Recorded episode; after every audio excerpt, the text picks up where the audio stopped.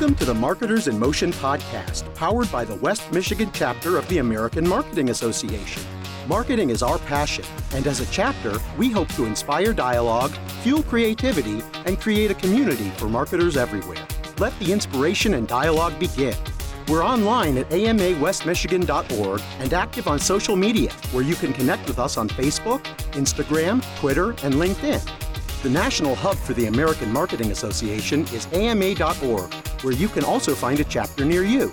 The Marketers in Motion podcast is on iTunes, Stitcher, SoundCloud, and at amawestmichigan.org, where we encourage you not only to subscribe to our podcast, but review, ask questions, get involved, and engage with us. Hello, we're your Marketers in Motion podcast hosts. I'm Josh Genoviak. And I'm Megan Pear.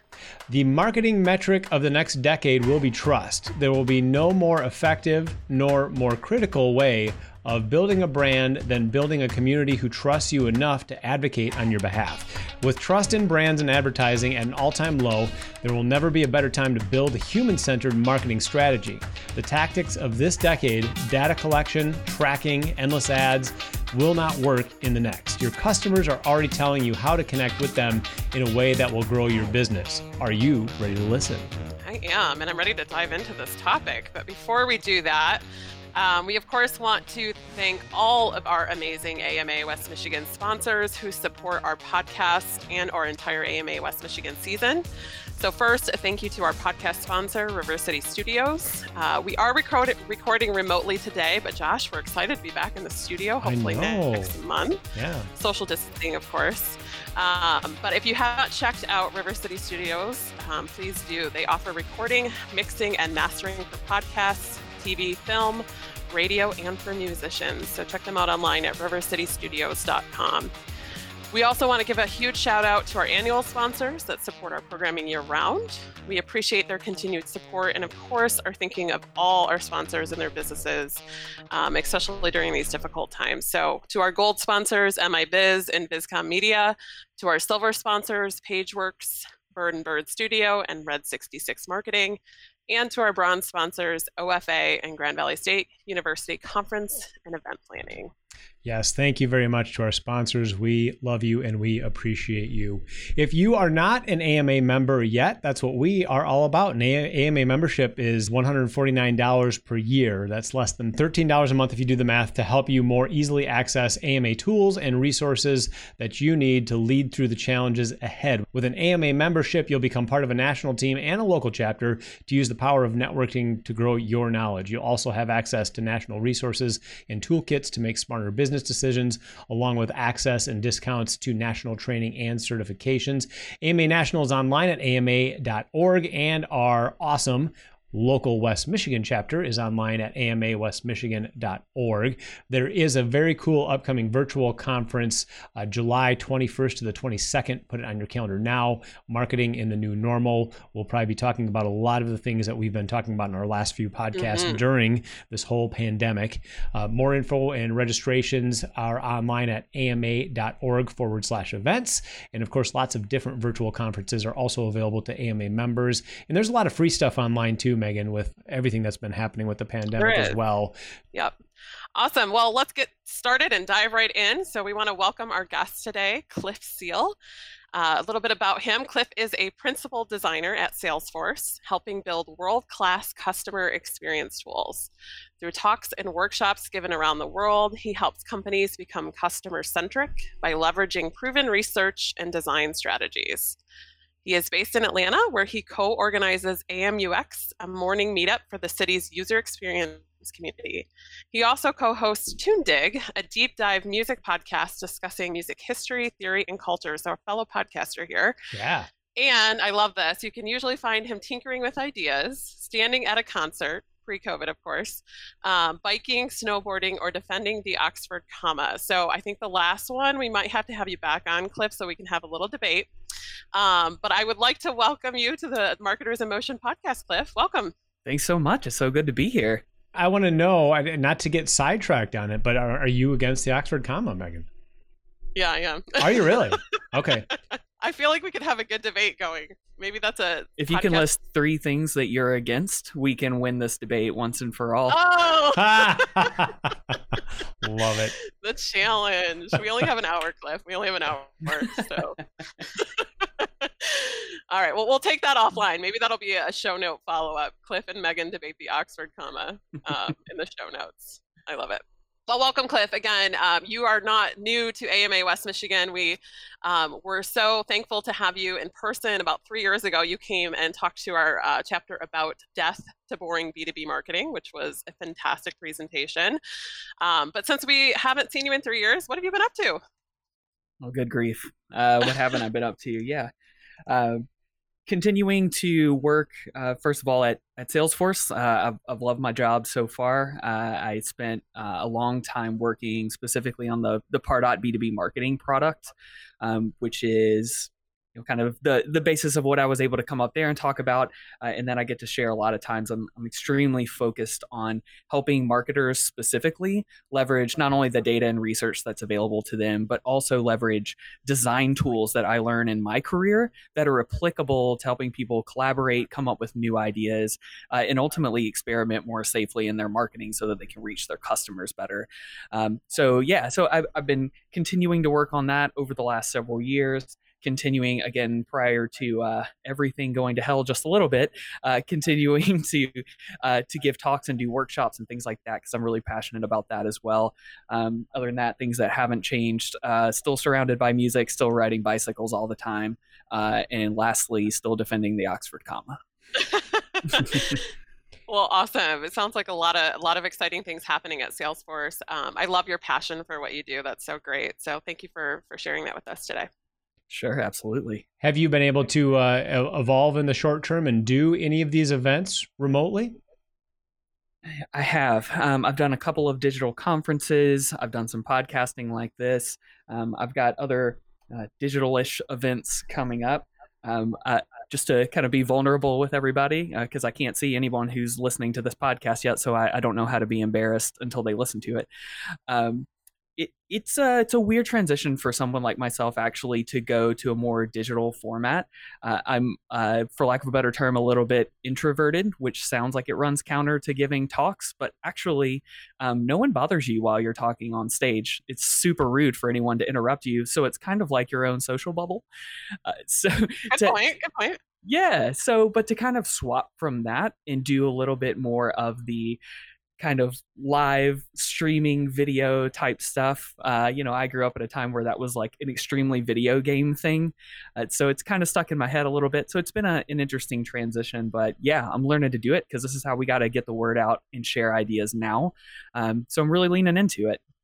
Well, I know Megan, we've been talking, we've been uh, trying to nab somebody in that event space that can speak to us in our next podcast about, you know, how to host mm-hmm digital and virtual event. So hopefully we'll uh, we'll have that on our next on our next podcast.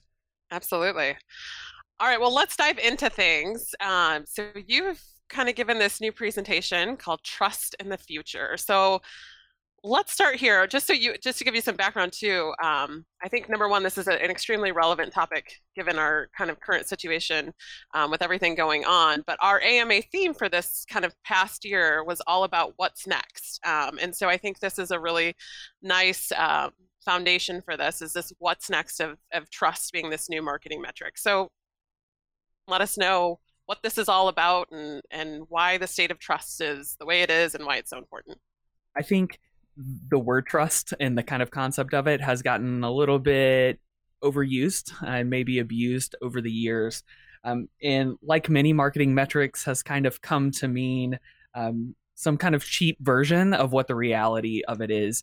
And so, one of the things I wanted to start looking at over the past year uh, in the way that this presentation came together, actually, the prompt was like, can you help marketers and marketing teams understand the impact of the new privacy laws? And first of all, eh, even then, when we were starting to talk about it, you know, very early on, probably well over a year at this point, um, it was pretty clear there was no real shortage of direct feedback to marketers about new privacy laws and what they mean and things like that. Um, and so the the thing that kind of arose for me that seemed to um, to get some good responses out of folks that I was talking to with these initial ideas with that kind of underlying idea of like, but trust is so ephemeral. How do we actually measure it? What does it really even look like to feel like you can trust a company enough to engage in their marketing? So the way that this talk came together was beginning to talk with folks about the new privacy laws that had been enacted and how we could express some of the changes to marketers, how they could adapt them and integrate them into their their marketing programs and all that. Um, and what sort of arose out of those conversations was not so much that we needed to be yet another presentation talking about what the laws themselves mean and what they technically need to uh, you know how that implementation needs to work for you to abide by the law and all that it was more about that there was this kind of emerging space between what trust means when it comes to building it through consecutive marketing efforts and campaigns and messages versus the way that someone like Seth Godin would talk about trust, where he can pinpoint it and tell you very exactly how you should be able to have this thing with your tribe, right? You should be able to build trust over time with people. And there seemed to be this gap in between privacy laws and what you can't do and then building a raving fan base right?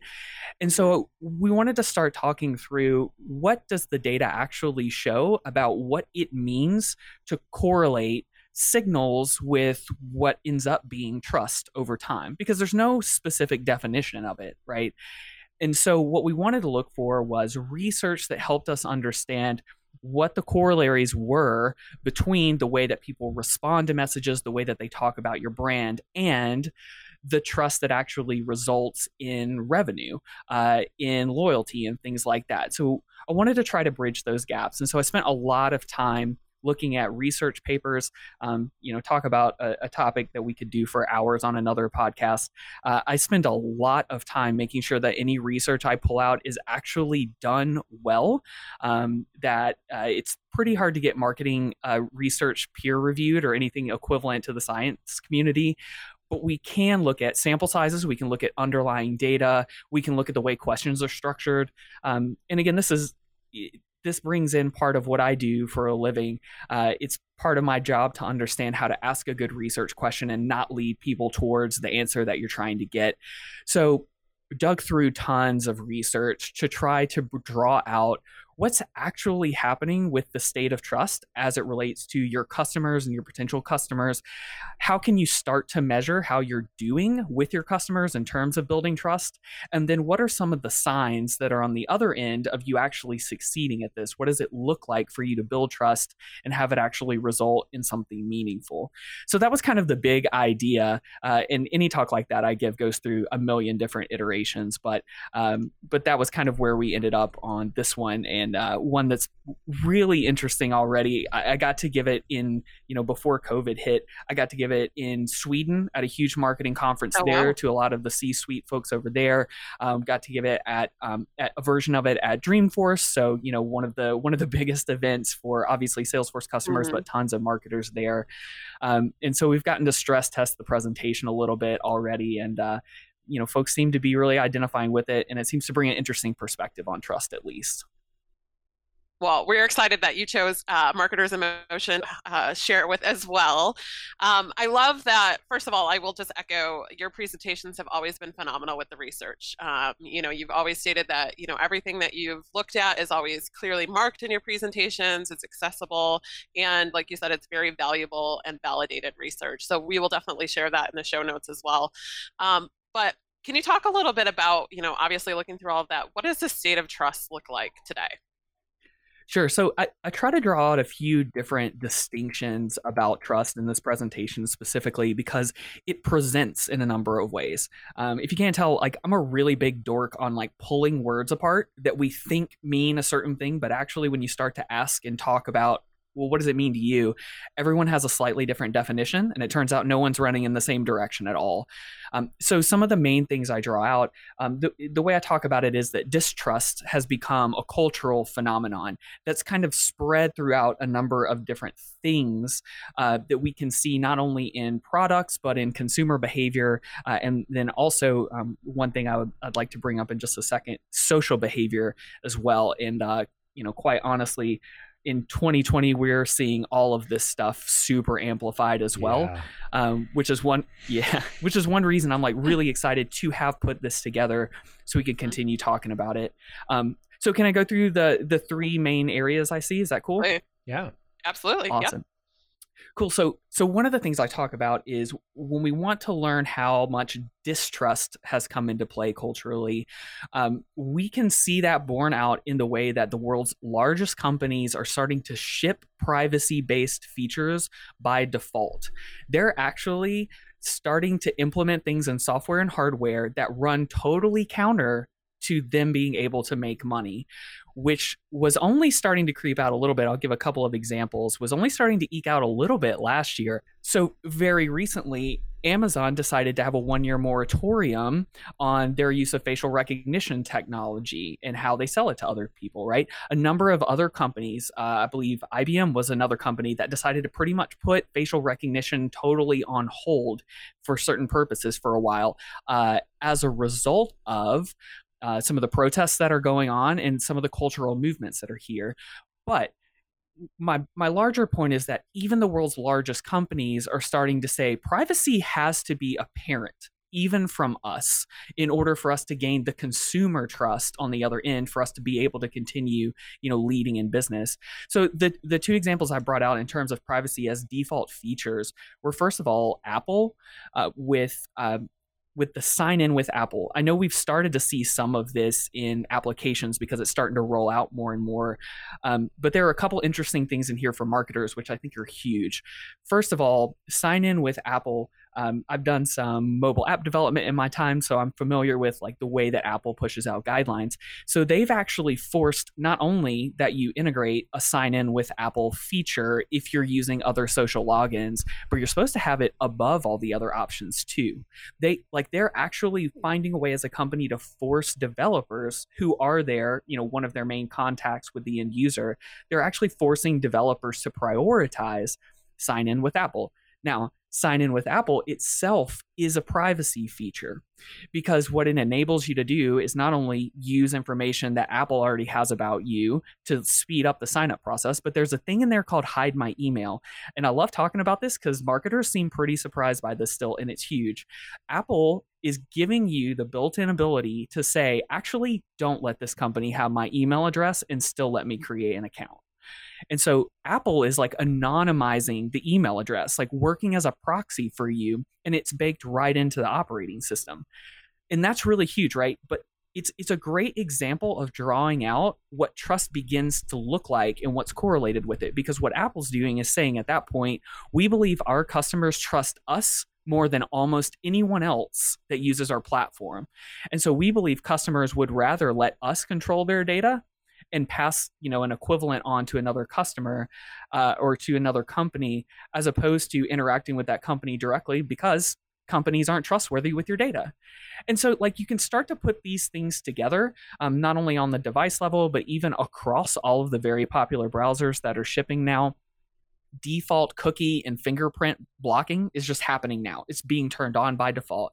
It used to be in there as an option. Now you're going to have to go in there and turn it off, which is going to make a lot of things a lot harder for a lot of people. But it's a way of showing that privacy is actually coming to the fore so much so that the world's largest companies are just saying, yeah, we have to do this or we're going to get left behind. So that, that's one big part of them. Another one is just the rising popularity of choosing privacy. And that's basic things like how many people in the world are already blocking ads.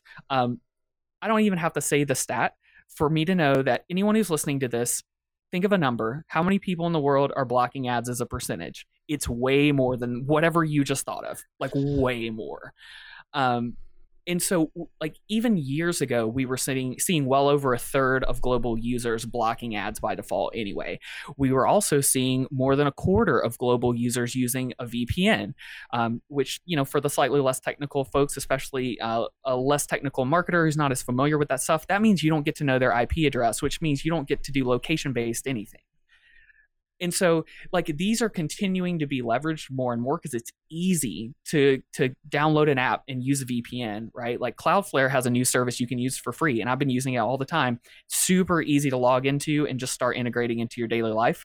Uh, and then the other stat i love to remind people of is like gmail users and other email clients can just turn off images by default so not only is your super pretty HTML email like totally broken if you shoved all of your text into images, which you shouldn't be doing, but second of all, that tracking pixel which tells you whether an email was opened as a result of a subject line is not trustworthy. Um, and I know it's you know it's probably a little bit of a weird thing to say as a person who works on a product that leverages some of these technologies, and I'm sure people wouldn't love me talking about it, but this is like the this is the reality of it. And so we're seeing it on devices. We're seeing it easier to adopt as a choice. Um, and then lastly, we begin to see privacy manifest as it, like something physical and social in the world. Now, at the time where I created this presentation, uh, when coronavirus didn't exist in our uh, in our minds at all yet, uh, mm-hmm. or anywhere, um, one of the examples I pulled out were all the protests in Hong Kong, where privacy was being shown as a, a, mask that was being used to interrupt the ability for facial recognition technology to take place. And so, not only was it helping uh, cut down on, uh, you know, security based or privacy based technology. But on top of it, the thing I drew out of it was it became a cultural icon, quite literally. People were drawing masks on advertisements, uh, on things in public, on murals, because it represented a movement of people who didn't want to be surveilled upon. And so, like, I love drawing these things out because it helps people to kind of see actually, if I start looking for trust, I see it everywhere trust isn't in particular places. It's not necessarily one particular thing. It's actually a phenomenon that's spread out across all of the different ways that we interact with one another now. And so it has huge implications, obviously, on the way people are interacting with your marketing. When you mention login with with Apple, are you talking about when you go into a website now you're seeing usually you could it started with facebook log in with facebook then log in with google then log in with apple is apple the only one that's protecting your privacy well, they're certainly the only ones naming it something like hide my email. Okay. Um, so yeah, and as far as I know, you know, there's not a lot of competitors out there in the uh, mobile OS space, but they're certainly the only ones shipping it on the the OS level to where it's integratable into pretty much every application. Okay. Well, and I and I know Megan. You know, we it, with our prior podcasts and our discussions with with Michael Barber, we talked a lot about just you know using Gmail versus Apple Mail and talking about the integrations and the tools that have been built into your Gmail now. But of course, everything with Gmail, as I understand, is you know you're sharing all that information with Google, where Apple is kind of on the on the converse. They're trying to protect all of your privacy, and um, then who knows what happens when you're signing in with Facebook. I think we all know what's happening when you sign into Facebook. okay, so so when given the choice, if you have an if an Apple email account and you uh you want to be on the DL, you want to use that address. It, I mean, honestly, it's even easier because what it does is it uses your like iCloud email address. So that uses my personal email address. So I can just like you click the button a couple of times and it just signs in and does everything for you. And if and if uh, if it's supported in whatever that flow is, I can just check a button that says basically don't send cliff.seal at gmail.com over to this company. Nice. Send some proxy email address. Okay. Well, thank you for that. That was such a great setup and a, and a really good foundation to, to the state of trust. Um, and I will just mention too, um, like one of my favorite reports I read it every single year is the Edelman Trust Barometer. Um, so I will just say to marketers, um, I see you shaking your head there, Cliff. Um, if if you have not checked out this report, they just do a phenomenal job on the state of trust outside of just brand trust. It's the state of trust in general, and they've had some really good special issues, especially now that COVID um, has hit and what trust looks like there. So um, definitely check out that resource. But let's transition and talk a little bit about um, why it's so important for brands to focus on building the trust, especially right now, um, and what that advantage is for them to, to really start focusing on this. Totally. Um, this is one of the benefits of being able to get on stage and no one interrupts you. You can just kind of say whatever you want for a minute. I, I love to tell people, first and foremost, you should be building trust with people because you're a human being and you should be connecting with other people in moral and ethical ways by telling the truth and getting customers who want to be your customer into your business. That is the way that marketing should work, and it's the way it can work. The problem is we have these in between situations where we've got to please a boss or someone who holds the budget or someone who doesn't maybe value that as much as we'd like and that's okay. So that's a reality we have to deal with. But can i just quickly say mic drop? We can end the podcast now. That, like, i love that statement. Sorry I didn't mean to interrupt you but that was that was a beautiful statement. Okay you can proceed. It's, it's okay. You can sum everything up with be excellent to one another. But yeah so kind of moving past that, right? Almost no one is in a situation where they can just kind of operate however it occurs to them, totally morally or ethically. So sometimes you got to prove yourself to folks. So I also try to point out okay, if trust is in this situation, if distrust is cultural, and I try to give a lot, obviously, like a lot of examples of why that should be the case, then everyone has the opportunity then to say, actually, we, like Apple, for instance, we value your trust, and here's how and people are in a place right now and i pull out a lot of data also uh, relative to the the trust barometer report that's a ton of data in this uh, in this uh, in my presentation on this as well. Um, but i love to draw people out with the not only is it the right thing to do but also we can empirically link trustworthy behavior to increased revenue and loyalty. And so I like to say that companies who begin to build trust now, especially, have a first mover advantage. Now, I think hopefully we'll we'll touch on one or both of these maybe um, as we continue this conversation. But this only continues to be more true in a situation where uh, COVID has put us at home and kind of on our heels in terms of marketing specifically, um, because I am very empathetic with all these users that I've gotten to talk to over a decade now in a situation where everyone goes, actually, I have no idea what budgets are like now. Actually, I have no idea who can afford to buy what, and no one knows anything about anything. And every state is different, and every city is different. Um, so and even the state of Georgia and the city of Atlanta is a great example of that. Businesses in Georgia, outside of the city of Atlanta, um, might be able to stay alive right now because of the way that some things have changed. In the city of Atlanta, absolutely not. We're all staying at home. We're way too dense, right? So there's a lot of uncertainty around how to build trust that results in something positive now. But it's a really big opportunity for brands and companies to take advantage of this situation uh, in in a moral way again, uh, and try to connect with people in a really meaningful way. Uh, at the same time that we're all trying to figure all this stuff out from a business perspective, like I mean, I'll just say I think personally we're all very vulnerable. And, and feeling kind of raw right now. And we are looking for entities to put our trust in because, by God, a lot of people are coming out that aren't trustworthy at this point, right? So, so brands have a lot of opportunities to build that, and honestly, it's even more of an opportunity now between COVID uh, and all of the Black Lives Matters protests that are going on as well. These are opportunities to be truly authentic and build real trust with people. It's just as much of an opportunity uh, for you to jack that up on accident uh, by not being authentic and trying to cheat and build trust for no good reason, right?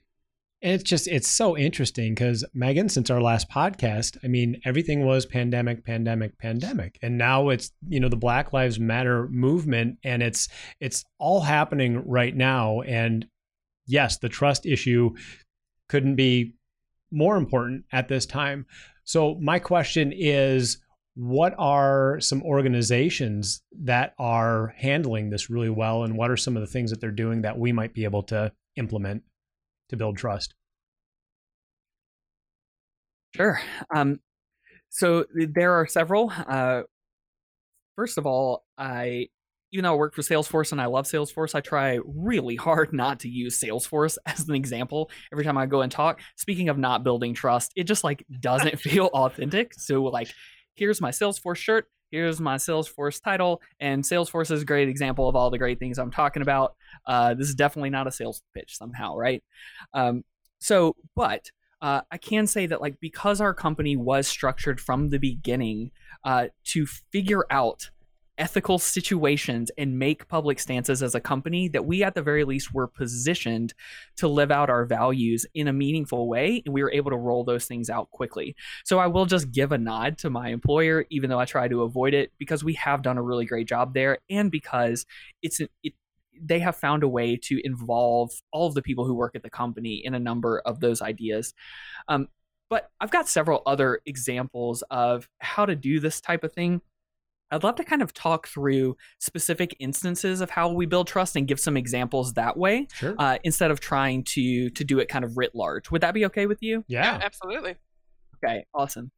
So one of the things I love to talk about uh, is that we begin to have this issue again. You know, this talk kind of came from marketers wanting to know how privacy laws affect them in the long term, right? And so one of the things that seemed really obvious to everybody uh, was okay, marketing personalization is going to go away because how could we possibly abide by privacy laws and knowing you know the momentum behind those laws they're only going to get more strict um, so like personalization is essentially dead and i love to bring out the fact that that is empirically not true but it may require you to rethink what those terms mean and how they relate to one another. So I love to talk about how trust and personalization aren't at odds. One of the things I love drawing out one particular study I enjoy talking about asked two different questions and I, I really want people to pay attention to this because i think it's it's fascinating and shows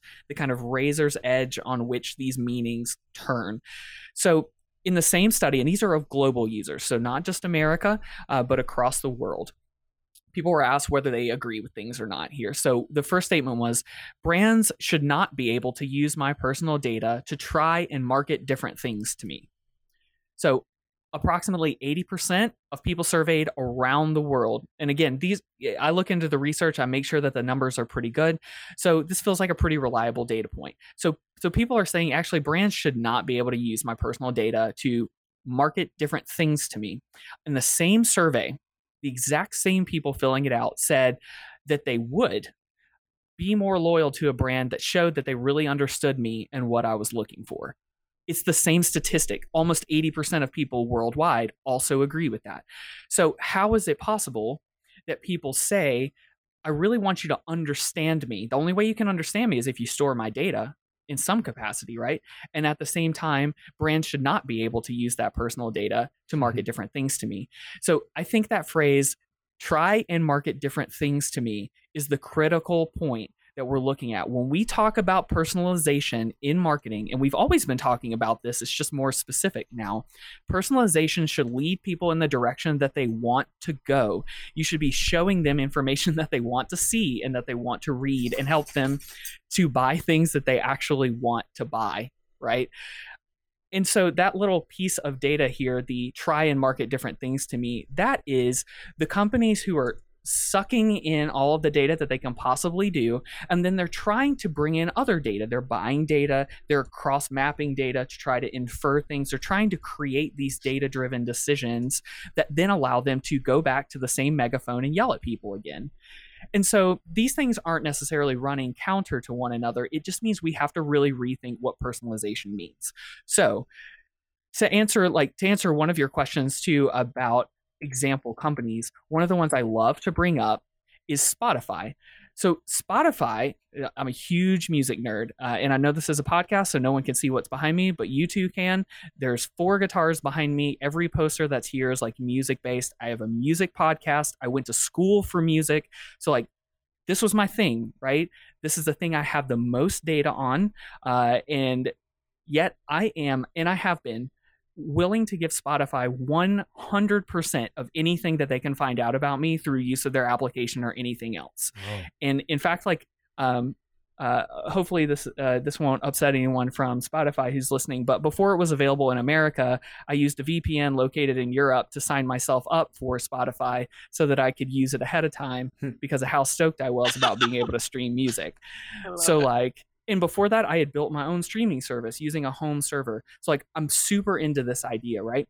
The reason Spotify gets my data is because they give me a return on it.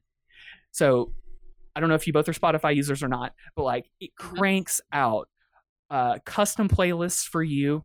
It cranks out the most important thing to me is called Release Radar, which takes my listening habits and then says, You've listened to these artists before and they have new releases now. Mm. And like, that's just a thing. I, I spent untold hours trying to build something that, like that using web technology over the years. And every time I go back to Spotify to learn something about myself, it gives me value. And so to me, that's a really good example of they're not asking me for household income data because they don't need it. And I don't want to give it to them. But what they are saying is we want to track 100% of everything that you're listening to all the time. And we want to use that data to give something back to you. So to me, that's a really great example of tying the trust that's been built up over time to the value of sharing data and being willing to essentially sacrifice a form of privacy in exchange for something I get in return. It's an ongoing relationship that builds.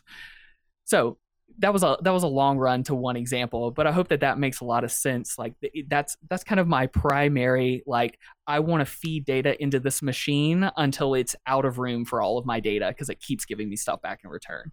Yeah, no, I love that you said that. In fact, when I was kind of going through your presentation and, and prepping for today, um, I, I noted that you put they're not trust and personalization are not at odds. And the thing that I wrote is the way that I personally see it is that personalization is the foundation to building the relationship if you're doing it correctly and providing value based on the data. And you're absolutely right. Like if you don't need that point of data and it isn't going to provide value to the person, doing personalization just for the sake of personalization is not building trust. So, yes. Well, I think it's a control thing as well. I mean, if organizations are letting you know you have the control of what you share with us, and by you sharing X, we're able to serve you this. I I love that whole idea. I'm, I'm Uh, again, I've said it on numerous podcasts as a marketer, I love it when I am searching for certain content and then I see stuff related to things that I like rather than stuff that means nothing to me. So, yeah, I think a lot of it just goes back to that the organizations letting you know that you are in control of what you're sharing. And we, so Cliff, because we're talking about the podcast, we recently put our, our, RSS on Spotify. So I signed up for the the free premium and had it for a month to really try it out. And um, now I'm trying out all these different services to see what I like before I commit. But yes, it was very cool because all of your listening habits, it will serve up your here's your daily playlist, and based off of your daily playlist, here's other artists that you may like. It was it was a really cool experience. Yeah, and I've I've watched it get better over time. Like Spotify was trying to do this early on, uh, and then it it acquired a company called Echo Nest, and Echo Nest was out doing all kinds of crazy stuff, enabling you to say, um, "Here's some of my music data. You could use it from other services that were collecting that sort of thing. You could basically feed it into this API that would give you algorithmic recommendations in return based on any number of different facets that didn't exist at all. So it's been really interesting not only to see them you know show up week after week with giving me a return on my data but then also they continue to give um, not only better uses of the data, but they continue to give you ways to give feedback to the system, which I think is really important. So, like, there are ways now for me to say, I don't like this song, I don't like this artist. And it's not just about skipping it in like a radio station. Now it's actually ingesting that information and saying, okay, that wasn't right. Let's find better recommendations. And so I just I love the the mounting uh, value of giving data to companies like that who have earned trust. Um, but you mentioned control, and I, I, would love to touch on that really briefly because the control is a really important aspect of this that kind of rose to the surface through GDPR and other data regulation type things because they, you know, they force companies to give mechanisms for users to control their own data. Um, but using some of uh, some of the research I used in this presentation, check this: ninety-two percent of people surveyed said that they were more likely to trust businesses with their data when they're given control over what's collected. Yes. Yeah. And it sounds really obvious, but it's really hard to put into practice when you're the marketer saying, actually, we don't need a 13th ad tracker on this to feed data into some other system right now because it's not going to help us. Right when people talk about given being given control over the data that's collected, that's not just what they're sticking in forums, right? That's that's their behavior. That's the demographic data that you're trying to collect on them. That's the geographic data you're trying to collect based on what their IP address is and all of this, right? People have not uh, historically had control over what's being collected because ultimately they don't have visibility into what the browser is passing back and forth to all these different systems. And so I, I really love like harping on that really important and specific statistic because it, it requires kind of an about face with marketing departments as well. It's not just how much data can we get from you before you realize that we're collecting all this data from you. And it becomes no, actually, the way to build trust is to be transparent from the jump.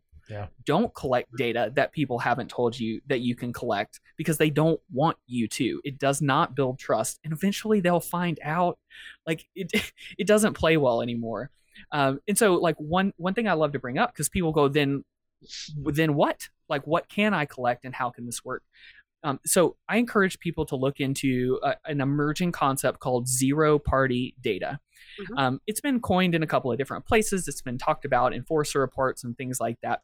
But I think it's an important way to look at what it means to collect data in a way that gives people control over it.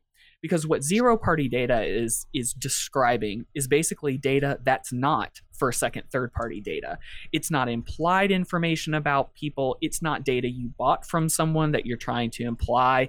It is literally, hey, can I have your email address? Here's what I'm going to use it for. May I have your first name?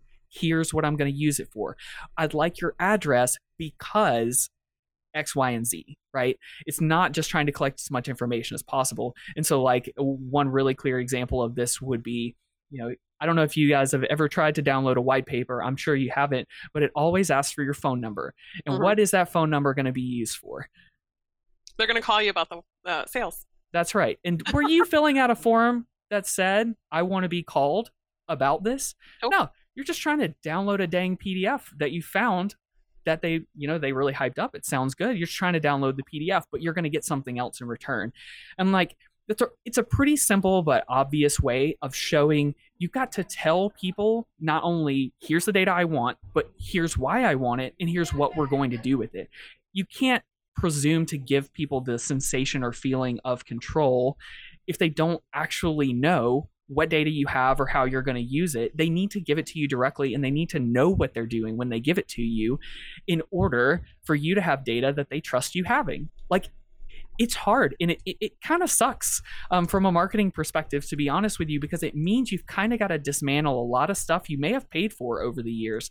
And that's not easy. And that's why I try to be you know really thoughtful when we talk about this stuff this is not a you know uh, hear the little short dude talk in a t-shirt about zero party data uh, and then on monday you go back to the boss and you're like you know what this guy said this and so we're canceling all of our accounts like it's not that easy right but it's still the direction you need to move in because it is the type of data that enables you to build trust with people. It is the way that you can get information from people to personalize their experience in a way where they don't feel like you're kind of doing something under the table, right? You, you are using the data I give you to personalize the experience for me, and together we are walking ourselves towards the right sort of business arrangement. Yeah it's it's a it's a massive shift uh, you know for marketing and and how we've done marketing for years. So you're absolutely right. You've got to baby step it in i think um, because it is going to take time to make these significant you know adjustments to the to the way that we're doing it. Yeah. Well i think it's it goes to just it goes to day-to-day communication. I mean you don't just walk up to somebody on the street and give them something and ask them for your number or you don't just you know meet somebody and you automatically trust them. I mean everybody's defenses are up in the beginning and you want to know whether or not do i trust this person? Is this somebody i want to get to know? That i want, want to meet? So the more transparent you are it's just like any natural relationship or any natural human interaction. And i think you know often in work in business in marketing we get caught up in that and we just want to sign us up for this and we want to get all we want to harvest your information but we're not going to tell you. And so yeah i think a lot of it just goes back to regular human one-on-one contact principles. Yeah and i also want to I want to give some kind of helpful steps for like righting the ship a little bit on that yeah. too, because again, I, I always want to come back to, especially B2B marketers, because I, I got so familiar with them and continue to um, over the years doing research and designing products for them. I know that in order to get budget, in order to get buy in, in order to get support from your organization, you can't just say, hey, boss, um, we're just talking to humans like humans over here, actually. Um, so we're just being nice people. Uh, and I know that you want more metrics, but actually, like, we're working really hard on just being like decent. And in the long run, it'll pan out for sure. Right. And like, even if you've got a great boss who's willing to hear you out, eventually that person's boss will need a number. Right. And eventually right. you have to give numbers. And so I think a lot of what's happening is we're, we're kind of getting this overlap. I think marketers do want to build trust and they want to talk to people like people. They want to think about it in terms of conversation and social norms, right? I, have given a presentation on that as well, and people laugh at how obvious stuff is, right? Mm-hmm. But so the marketer's job in this reality is to say, okay, if I want my company to survive long term and to build trust long term, I've got to figure out how quarter over quarter, year over year, I can begin to move the company's expectations of marketing in a direction that aligns with building trust. And so sometimes that means nitpicking uh, a metric that used to you know be an easy thing for you to tell your boss. You know look at how many people we got to the website. Look at how many emails we sent out this month you know maybe because we bought a list but your boss doesn't know that right? And so they would love to see how many emails you sent out and all that sort of thing and so it, it takes the effort to say, okay, this year we're not going to track that metric anymore because it's not as helpful. And we're going to try this one uh, that's a little bit more nebulous, but it helps us to move the company in a better direction. And so you have to find ways to compromise with the people who supply you with work and with budget, right? You can't just go so far off the deep end that you get fired and someone else comes in and gives them the metrics they want. Right. Yeah. So I, I just I love to point that out because I know that marketers are always in this almost perpetually in a situation of simultaneously trying to please the people who need things from them and make marketing work better overall in a way that really only they understand. So I, I love to try to give people those next steps. Yeah, no, I think that is extremely helpful because that is the ultimate challenge, right? we all feel that very much every day. Um, so I want to I want to end here too. Uh, you mentioned trust is an authentic social engagement, and I think this is obviously you know given everything that's kind of going on in our current environment, this is such a relevant topic. So let's unpack this a little bit. Can you talk about this? Oh, I would love to. It's fun right now. Uh, I promise I promise myself I can do this segment without dunking on any brands in particular, so we'll do that. Um, right. But definitely right now post uh, Black Lives Matter movement rising to the fore. I just want to be really clear. I'm from Atlanta, the cradle of the civil rights movement. Black Lives Matter is not a new thing, even if everyone is just hearing about it for the first time in certain parts of the country or world. But it has risen to the social consciousness of everyone, not only in America, but worldwide. And so I, I do want to make sure people know people have been doing work on this for a long, long time. But as soon as it rises and crosses that threshold into being a thing that people recognize and have opinions about, we immediately started getting brands issuing boilerplate statements. Um, ultimately, because you both tell me if you disagree with this, but I would say that most brands who posted something did it because if they didn't, they would get yelled at. Right. Mm-hmm. Yep. So, as hard as it is to say right now, that's not authentic. Mm-hmm. If you didn't have something to say, you shouldn't have said it, which is part of the reason why some of those companies are saying things and then people are immediately saying, hey, send me a picture of your executive board, just real quick.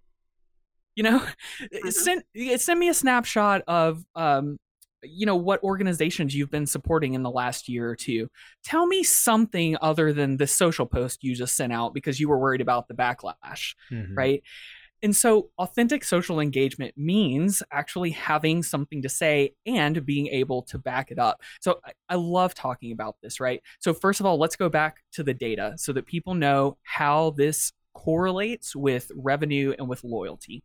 So, one stat 81% of folks surveyed cited as a top factor in their purchase considerations is whether they can trust the brand to quote do what is right and quote do what is right means that the person who's buying from you thinks you're doing what's right. It's not mm what you as a company think is right with all of your, you know, plethora of considerations, but actually those individual people who are doing business with you, they are still citing as a top factor like the vast majority of people they're they're using their sense of how much they trust you as a brand as part of their consideration and whether they'll be your customer at all. We like to imagine, uh, and you know, market theory likes to pretend that everyone is this purely rational actor with no emotion involved um, when it comes to money, and that's just absolutely empirically not the case whatsoever. Nothing has ever backed that up. So we see a vast majority of people citing that as a top factor. We even see, though, to push into it further, we see that 50% of folks surveyed believe brands can do more to cure social issues than the government can. Wow. Now, I think that's really specific to America. Um, and uh, I'm not really making a judgment one way or another, other than to say um, governments who are not American are often more involved in societal issues than we are for a number of reasons.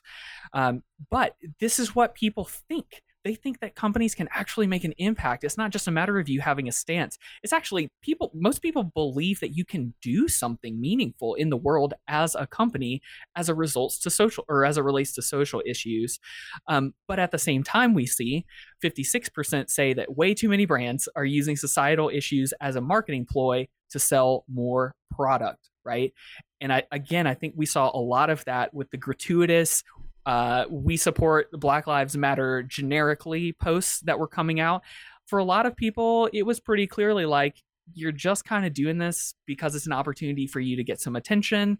Uh, and like people sense that in a real way. And so it, it's something that's important to acknowledge um, and, and interact with as a company because people want to be able to trust brands. So, I, a couple of examples I love to share. First of all, uh, I love to bring out uh, Dove in their men care or men's care. I don't always know how to like pronounce a brand that has like a plus in the logo. Ah. Um, but they they did this thing called a pledge for paternity leave.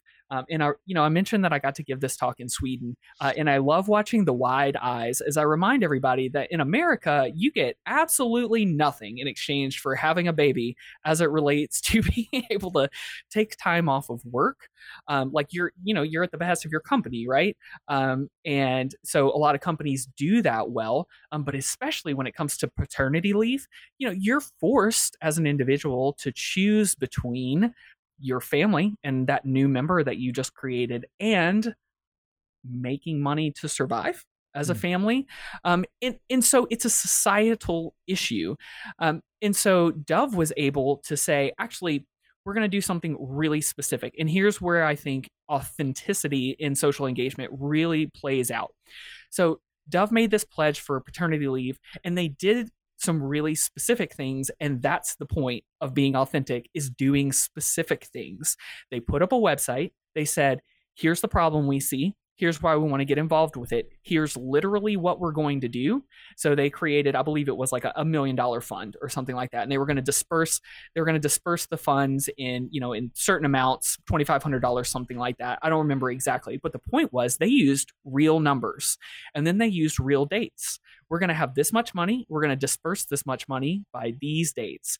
And the the thing about that is that authenticity needs to come with this ability for people to verify that you did what you said you were going to do. And that's the key difference. Instead of posting something generically, like, hey, we support the idea of men having paid maternity leave as a result of a law in the federal government, instead of just posting something about it, they actually did something about it in a way where you can follow up. And honestly, you could go and see if they didn't do what they said they were going to do. And you could follow up with Dove and say, hey, uh, this website that you posted had these exact numbers and these dates. What's the deal? Right. And so, like, that's the real feeling of authenticity, right? I, I think it's really easy for us to internalize, uh, especially from a marketing angle, authenticity as like being casual with one another or like having a more playful tone and voice and again, you know, Josh, to your point that, that you mentioned earlier, you want to be personable. You want to use uh, common tenets of talking to one another as human beings. But at the same time, being authentic means being vulnerable with people.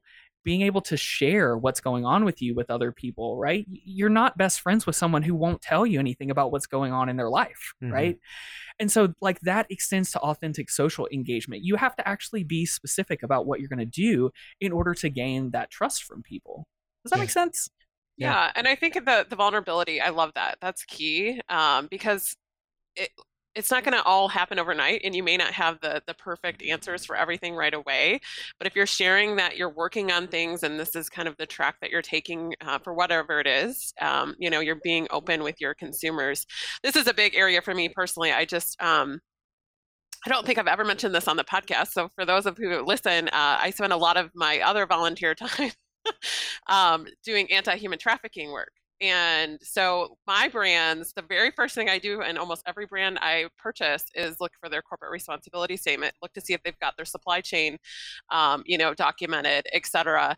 And not everybody has it right right away, but those that can say, you know, these are the things we've identified or we're working toward, it's showing me, okay, yes, they're taking this seriously. And it, to your point, um, Cliff, is that they're taking action. There's actionable steps behind it. Yeah. And Megan, can I ask you a couple of questions because I think that this would be really helpful. So, like, let's say you are looking into a specific company, you're looking at their supply chain, uh, and they don't have enough published information about it, but mm-hmm. but you're you're optimistic about the brand. Maybe, what would your next step be to find uh, out about it? Yeah, sometimes I'll email the company. Yeah. Excuse me. Right. Most of the time I will. Yeah, because I'm not so, afraid to do that. But yeah. So, and then, and you let me know again. You let me know if I'm wrong on this, but I'm betting if you get back a platitude that has no specifics, you're not going to feel like you can trust them. On the other hand, if they tell you something, even just one thing specifically that helps validate what uh, you know what their supply chain looks like in a way that matches your question, they build trust with you almost immediately and like I, I, love to draw that out because it's important to remind people like this doesn't have to be a new marketing effort. You don't need to do a trust campaign where you then go and start publishing a bunch of trust specific content to your website. You could and it'll help you in the long term but the most important thing uh, and, and, one thing I draw, especially in this presentation about helping companies engage socially, is you have to empower the people who are making contact with other human beings on behalf of your company to answer questions directly and clearly. Because that's actually the place where you can build the trust. Like, that's the whole idea behind customer experiences, anyway, is that marketing is only one part of the touch point line uh, all the way through becoming a customer becoming an advocate all that stuff right you have to optimize for the human to human touch points because that's where trust is gained and so i, I felt like that was I, I hadn't really planned to mention that but i love that you brought that up because I, I love to remind companies that actually if you just empower your people to be honest you can gain a lot of trust really quickly, even without a whole lot of structure or planning. On the other hand, if you're unable to allow your people to be honest with other people, that's an issue that you need to work on. You can't be authentic, uh, especially in a social sphere, if even inside your company you're like, you know what, that's pretty risky for us to talk about honestly.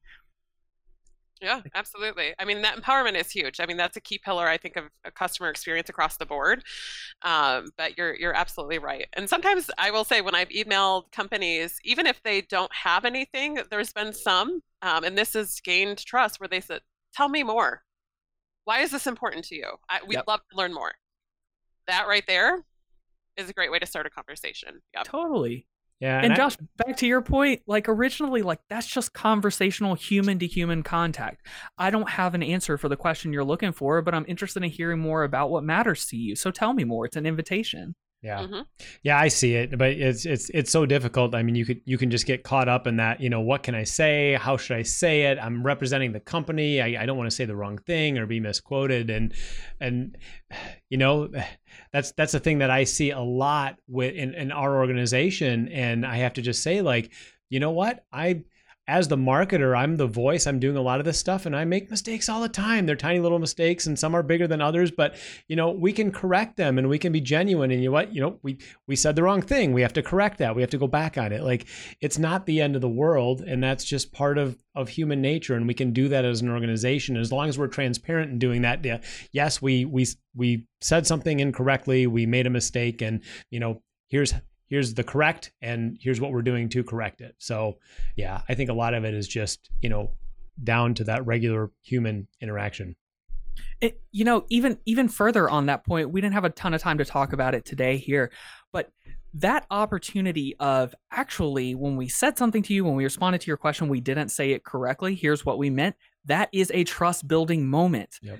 That's vulnerability, that's honesty, and people are interested in hearing that. It's it's really hard to remind people that your posture about authenticity should not be uh, but my legal team won't let me do this. You need to find a way, and this is very specific actually. When I, I, gave a version of this presentation with one of our heads of legal at Salesforce so that we could talk about actually what you need to do is get them involved in messaging so that you can empower not only and to push even further into it, this is where people uh, really start to laugh at me a little bit. But pushing even further than uh, you know customer facing employees, you should feel comfortable enabling your employees to speak about whatever they would like to speak about.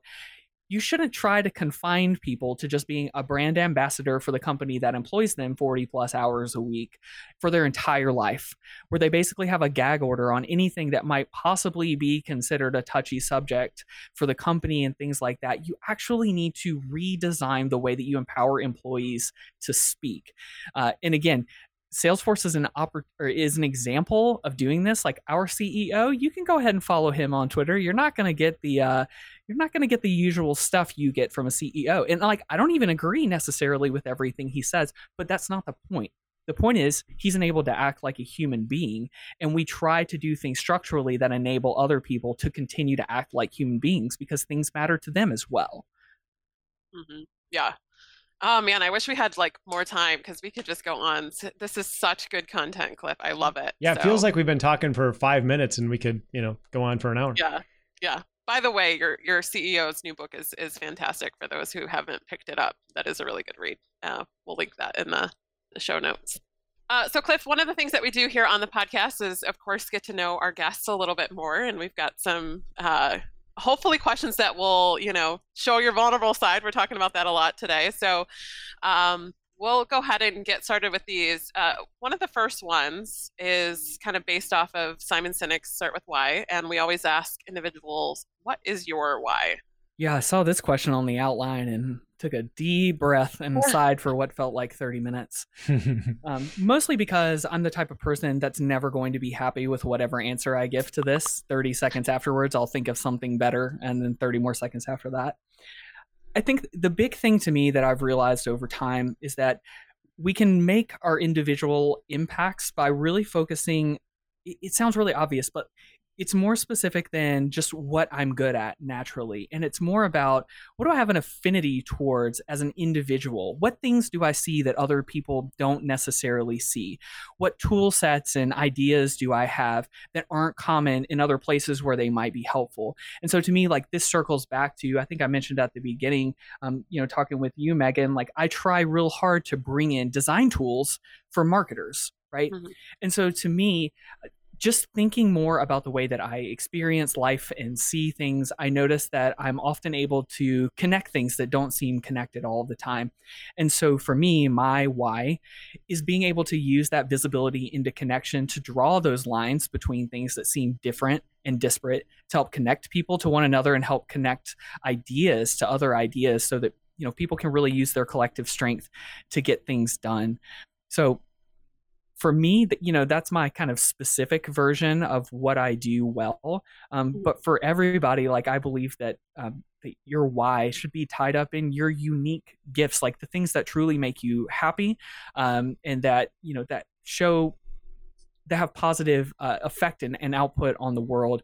Um, when you're able to do something like that, you should pay attention to it and try to reproduce it over and over again. It makes other people happy too, not just you. Good answer. Oh, I love that. Yeah, yeah. You can pull that out for a quote. so along those same lines, who and or what inspires you? This is going to take a weird turn. We like weird. We're good we with like that. weird. Let your let your freak flag fly. really bad things inspire me.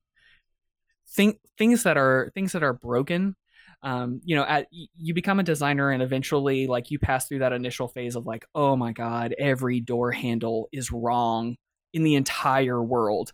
And like you you kind of you, you just build these levels of like oh my god everything is designed so terribly. Um but, but eventually you get over that and, and to me what it does instead is i, I kind of hopefully i've passed through the kind of immaturity of that viewpoint and into a actually when we see what's wrong we see the ineffective bits. We see the lack of communication. We see the things that people weren't enabled to do that they wanted to do. We see essentially even though it's a platitude we see opportunities in things that are done poorly.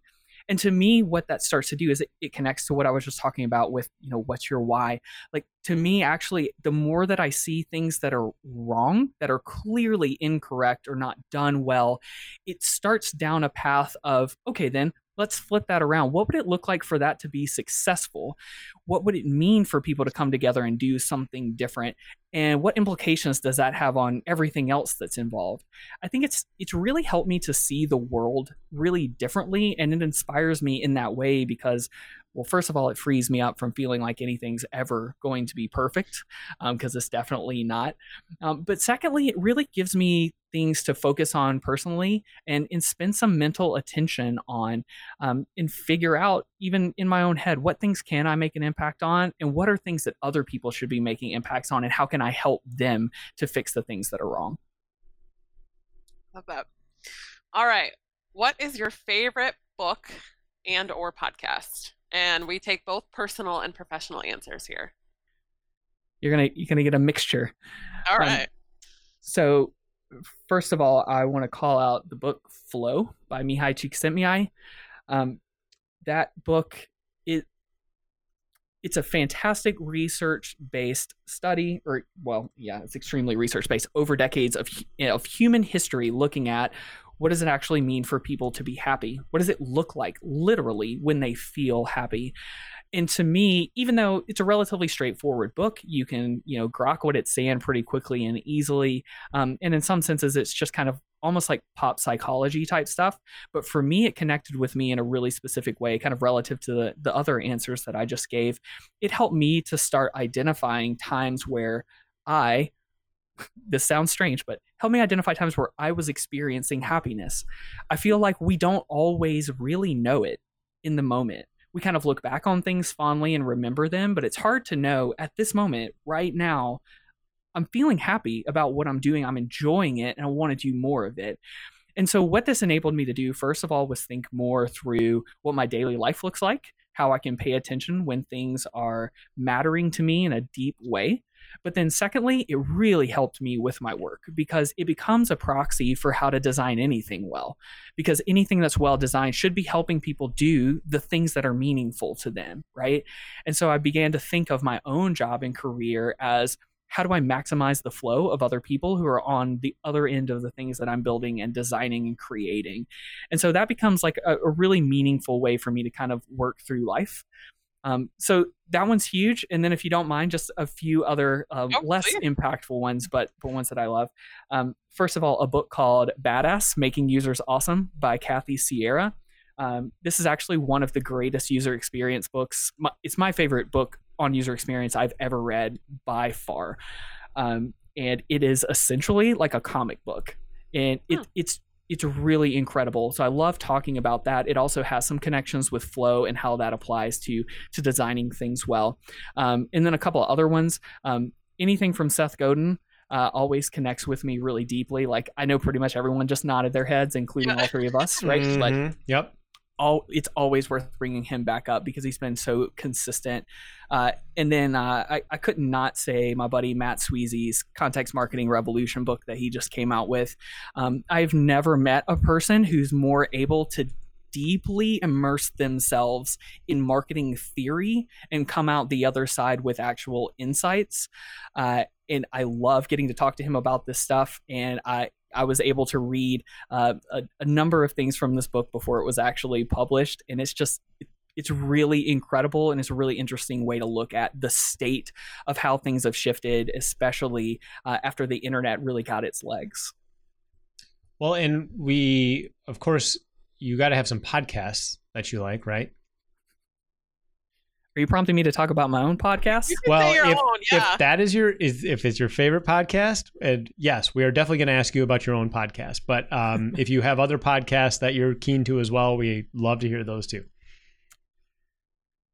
Yeah, um, I go back and forth between uh, a few different ones on a pretty regular basis. Um, one of the ones I discovered through a friend uh, that's pretty popular at this point, but like always makes me smile is my brother, my brother, and me. Have either of you ever heard this? No. All right. Three brothers out of West Virginia, and they are endlessly hilarious. Um, I really, I, I don't really know how to describe it other than it is a like conversational comedy type podcast, but it like, but without the feel of like a stand up or someone who's telling jokes. Like they're just naturally funny, uh, and to me, it's a it's really relaxing to my brain. I like to just hear people talking who can make each other laugh. Yeah. Um, and so like that that one's a really great example. Um, and I would say everything else is just like when I've had enough of the funny stuff, I can go to a few different ones about politics and things like that. But mostly, I just come back to that one as a base. well, then, okay. So do tell us about your podcast, please. Yeah, I'd love to. Um, so it's called Tunedig. Uh, it has been a, a long-term passion project uh, with my my friend Kyle. Um, we have done a number of things with that brand and company over the years, including you know for many years now we've powered um, an, an advertising platform for uh, independent record stores and their coalitions. Uh, so we kind of do some of that and help those record stores um, with promoting independent music and things like that. Um, but over time, it eventually evolved into like, we realized actually kind of the foundation of our whole friendship. We've known each other for a really long time, uh, was always conversations about music. And people always commented on basically, you guys are huge dorks. Uh, you know way too much about all of this stuff. Um, and so we decided to give it a shot in terms of making a conversational podcast about a specific album uh, and one of the really important things about that, first of all, like an album is not just an arbitrary collection of songs. It's not a playlist, right? It's something that the artist packaged together for you. Um, and I feel like it's a really underappreciated medium these days. So we love to talk about it, not only for the collection and its art itself, but like music doesn't happen in a vacuum. So we love to talk about the history that may have led up to or inspired the music itself. We love to talk about the moments in history in which the album, you know, actually dropped and became pervasive and how it impacted culture. Um, a lot of times, music subverts culture in ways that we don't really see on the surface for a long time. Uh, and so it takes retrospect to be able to show the way that culture has shifted as a result of, you know, a lot of times just a handful of unemployed people making punk music and things like that like shift things under our feet and we don't see it because they don't you know they don't have the kind of public personas and platforms that we expect. So we go really deep on these. Um, we do our research uh, although we've got a lot of this stuff in our heads to be honest with you. Uh, and so uh, we, we take a lot of time and we, we record in a studio uh, after the first two seasons i think start recording in a studio. I mean, we edit it. We make sure that we are factually correct. Uh, you know, we, we really try to make it uh, a piece of work that we'll go back on and appreciate as opposed to just necessarily recording um, uh, just kind of like a conversation, whatever comes to our heads at the time. Uh, so we work real hard on it. Um, in light of COVID, we've been transitioning a little bit and trying some slightly different formats um, because um, that particular format kind of relies on spending time with one another in a quiet space and talking directly about a specific thing. Uh, so lately, we've been doing a little bit more of a radio format. Uh, my buddy Kyle used to um, DJ uh, a radio show over on the local college radio station. Uh, and so we kind of like take that format where we'll assemble a playlist together, um, use the context of musical history and social change and all that to talk about why these songs are put together this way. Um, but then here we're actually saying, hey, take a break and go listen to this song and come back and let's go to the next. Um, so it's it's really a passion project for us. Uh, we make absolutely no money off of it. We do nothing good with it other than uh, we're proud of it ourselves. well, and that's just the beauty of podcasts. I mean, there's a podcast for everybody, and it's it's great to see people that are so passionate about something, anything, no matter what it is, and um, and music. Yeah, I just how do you guys deal with all the uh, the payola and all the record companies trying to get their artists in on your show? Uh, we don't care about any of it. that's pretty much how we do it at this point. Yeah. Now we, I mean, we've actually kind of laughed about it because, like, you know, over the years we built up enough connections where we probably could do something a little bit more commercial. Um, but we we've always been a little worried about, like, you know, speaking of authenticity, um, how can how can we do this in an authentic way where we can openly talk about you know the implicate i mean some of the things we talk about uh, in music history necessarily involves bad moves made by record labels right um, like people are all wrapped up in history and sometimes to to bring it out and show what an album actually did you got to talk about some stuff that didn't go super well uh, so as of right now at least we uh we avoid pretty much all of that so that we can just talk about whatever we feel like yep the art oh yeah Awesome. All right. Well, last question. Um, based on what you've learned throughout your career, what is one piece of advice that you would give to others? I'm going to try a, a, new answer to this question today. I think I'd usually have a different one. Um, and I, I felt like this has really started to emerge lately, but helps people understand their role in a world that is quite literally connected in a way that no part of human history has ever enabled. Um, you know, for someone like myself, uh, you know, I remember having our first computer. I remember always being the nerdiest person in the house because I grew up with the computer at that point, you know? And mm-hmm. so, like, I still remember the time before everything was connected and we could all talk to each other all the time across the world. Um, and yet you know generations are being born with no inkling of what that was ever like. And so that's only going to continue to go in the direction of people needing to see themselves in this giant network um, in the way that they're connected instantly to everything else and everybody else in the world. So, the best advice I've got at this point start to dig into systems thinking, start to learn what it means to understand how systems work, to be able to describe like scopes of a problem, uh, scope of an idea, be able to understand how these little parts of a system interact with one another.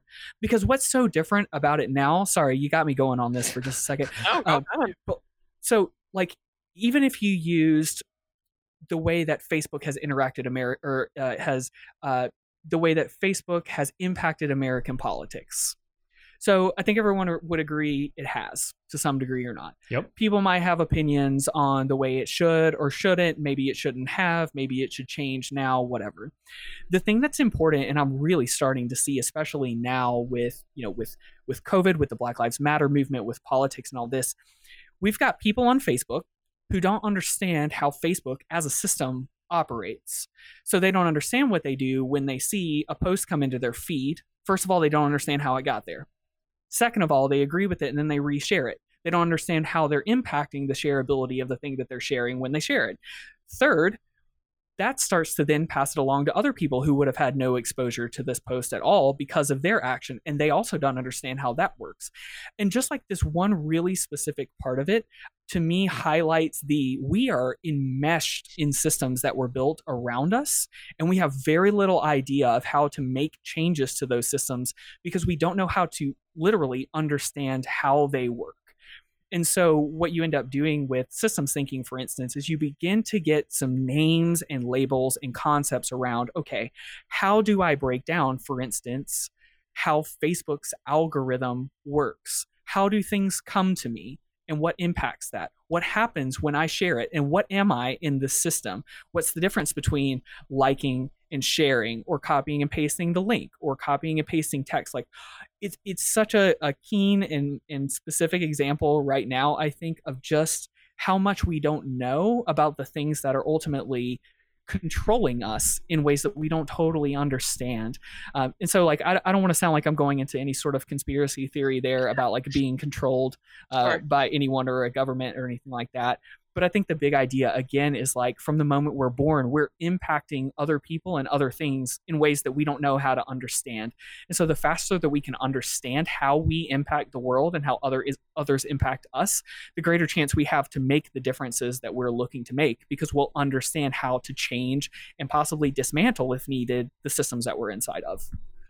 Thank you, Cliff. Today, oh, just such insightful information, and I love chatting with you. Thank you so much for joining us. Um, we always ask in case our listeners have any questions or just want to learn more from you, where can they reach you?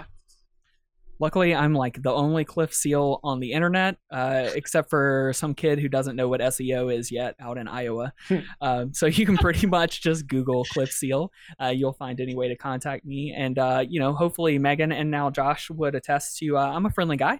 Uh, if you want to ask some questions or have a thought, you know, send it on in. I would love to talk to folks um, and, and really love to help however I can. So, yeah. Awesome. When when is your book coming out? you know what, Megan? I was thinking about that the other day. You were the last person to ask me about Yeah. that, and you planted a seed a long time ago. Uh, and even though the the thought of putting in the work to create a book uh, scares me absolutely out of my mind, um, you're the main voice who's been in there reminding me I'm probably going to have to do this eventually. Go, Oh. Megan. You're the inspiration. well, I will be the first to buy it. So I think you, yeah. You I'm better. Gonna, I'm gonna keep pinging you. Where's your book, Cliff? Where's your book? Where's your book? Yeah, If you didn't buy it once I wrote it, I'd be pretty disappointed. you convinced me of this. true, true. Thank you so much both for having me. I, I really it was really nice to to get to chat with you and and share some of these ideas. This has been really great. Yes. Oh, well, thank you. Pleasure's all ours. A great opportunity to chat with you again. So thank you so much. Thank you, Cliff. Great conversation. Our AMA West Michigan season has effectively ended with our in person events in accordance with the recent stay home and stay safe directives, but we are still active on social media, sharing relevant content and resources. And of course, we'll always be here at the Marketers in Motion podcast bringing you new content, and we will continue that throughout the summer. We'll actually be kicking off our 2021 AMA West Michigan season in September, so more information will come later this summer, but keep in touch with us online. Again, we're at amawestmichigan.org. We do want to hear from you. What content are you loving? What are you not liking so much? What do you want to hear more about in the future? Just let us know. We encourage you to subscribe, review, and engage with us on iTunes, Spotify, Google Podcasts, TuneIn, Stitcher, SoundCloud, and wherever great podcasts can be found. Megan, we'll see you next month.